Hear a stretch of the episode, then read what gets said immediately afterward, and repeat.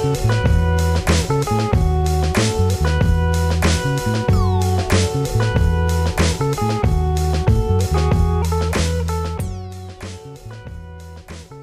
listening to New England Public Media News. I'm Adam Frenier, and this is the shortlist NEPM's Week in Review. Joining us today on the line, Mike Dobbs, executive editor with the Reminder newspapers, and freelance journalist Carrie Saldo. Mike, Carrie, thanks for being with us today. Thank Glad you. To be here. Tuesday was preliminary election day in a few Western Mass communities. In the race for Holyoke Mayor, City Councilor Michael Sullivan and Joshua Garcia, who's the town administrator in Blandford, advanced to November's general election. They were the top two finishers in a seven person field. After his victory, Sullivan said there's several issues he'll continue to focus on. We've got to bring uh, some uh, business and good paying jobs back to Holyoke. We've got to take back control of our schools. And we, we really, really got to rebuild our infrastructure. Garcia, who came in second, said better management is needed to accomplish those things. Each of these elements are very dependent on how well we operate internally as a local government, and I think that that's where we're failing. So, Mike, how do you size up these two finalists? Well, it, it could be easy to say that we're talking about New Holyoke and Old Holyoke here. Uh, you know, we're talking about a Latinx uh, candidate who's made it to the November ballot versus um, a veteran city councilor of Irish American extraction who's on the ballot as well. But I don't think it's quite that easy. I, I do think that we're looking at here is the aftermath of the Morse administration, the things that he left behind that needs to get done. Uh, and there's plenty that needs to be addressed in the city of Holyoke that wasn't addressed during the Morse administration. I think it's very interesting that we have someone who is the Blandford town administrator and that he is very used to dealing with the state versus a city councilor who has a sort of a completely different point of view on uh, municipal government. I, I, think this is going to give the voters of Holyoke a very, very good set of options in terms of the candidates and what they represent. Of course, Alex Morse was the mayor in Holyoke into the early part of this year before departing for a town manager job in Provincetown. Garcia's strong showing came despite only being fifth in money raised during the campaign, according to the latest state data. Carrie, does fundraising matter less at a local level? I was really interested to see that in your reporting, Adam, because you know we usually talk about money being really key in politics, and this race really proved that long, wrong. Money didn't seem to be as big of an issue. I think for both of these guys, job one is going to be voter turnout. It was abysmal. You had seven people and seven diverse candidates on the preliminary election ballot here in Holyoke, and you saw what voter turnout at hovering at just below 19%. Now, preliminary turnout historically is is pretty low no matter where you are. But with seven people, and as I said, seven diverse candidates on the ballot there, I really expected to see voter turnout higher than it was. No matter how you slice it, these guys are going to have to really do boots on the ground politics and, and turn out that vote if they want if they want to hold the office. Also, this week, Massachusetts lawmakers released a bill with wide ranging reforms to veterans care. The bill calls for changes in how the Holyoke Soldiers Home is operated. The state run facility was the site of a COVID 19 outbreak where more than 70 veterans died last year. Two leaders of the Soldiers Home are facing criminal neglect charges over their handling of the crisis.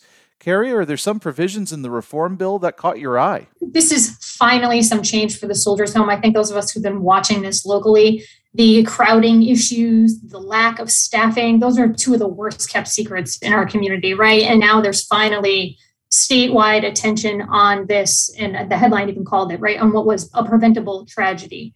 I think that there are, some provisions in it that are a bit of lip service. The hotline to report issues. You know, when I was reporting on this actively, I spoke with people who were using the hotline and saying all they were getting were more questions and not enough answers. Whether whether or not any we see any change out of this, I think remains to be seen. Call me a skeptic.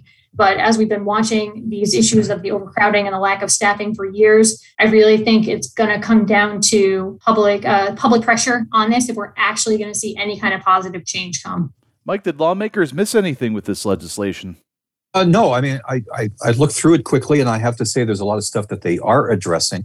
Uh, the, the, bottom line, unfortunately, is the Holyoke Soldiers Home has been one of those issues that over the over the years they've never gotten the funding they needed. They've never gotten the attention they needed. And the, the whole idea that the, the, the lead of the Holyoke Soldiers Home is very much a political appointment is something that is so desperately wrong. Uh, we need professionals in these positions. We need adequate funding in these positions.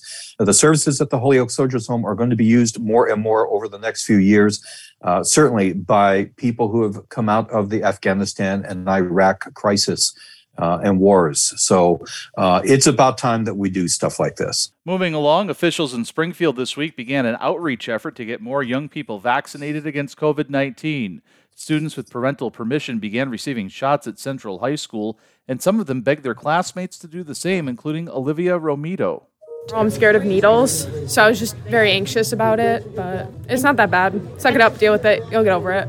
Health officials say of late there's been more cases in people under 20 than any other age group in Springfield. The vaccination rate for 12 to 19 year olds is less than 40% in the city.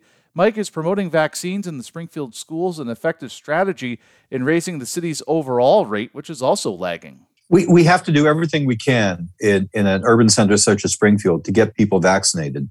We have to overcome the various objections that, that people still are clinging to. I think that this is part of an overall plan to try to get more people vaccinated. And perhaps if the kids get vaccinated, then they can influence their parents to get vaccinated. So, yes, you know, I, am certainly uh, in support of everything that has been attempted in Springfield to get people vaccinated. Carrie, parents need to sign off on the shots, but could a good type of peer pressure push the kids to get theirs? Well, I mean, here's hoping, right? I did feel for the students when they were when they were talking to Karen. I kept hearing them say, you know, we just want to get back to normal. And if taking the vaccine is how we do that, then come on, guys, let's just work together. We heard, I think, from a couple of student athletes in that piece that that want to get back to playing and, and feeling safe. So I think I think it's worth a shot. All right, freelance journalist Carrie Saldo and Mike Dobbs with the reminder. Thanks for being with us today. You're Thank welcome. you. This programming note, NEPM's Week in Review, will take a different form starting next Friday. Our public affairs program and another thing will take an in depth look at the region's top stories of the week. You'll hear many of the same guests as you've heard over the years here on the shortlist, but with more time to discuss what's going on. You can catch that beginning next Friday at 6 p.m. As for the shortlist, this is our last program for now. I want to offer my sincere thanks to all of the talented journalists who have helped make our little segment what it's been over the last six years. And of course, a big thank you to all of you as well who have made us a part of your Friday afternoons. You can still check out our previous shows at nepm.org slash podcast hub. I'm Adam Frenier, and this is New England Public Media.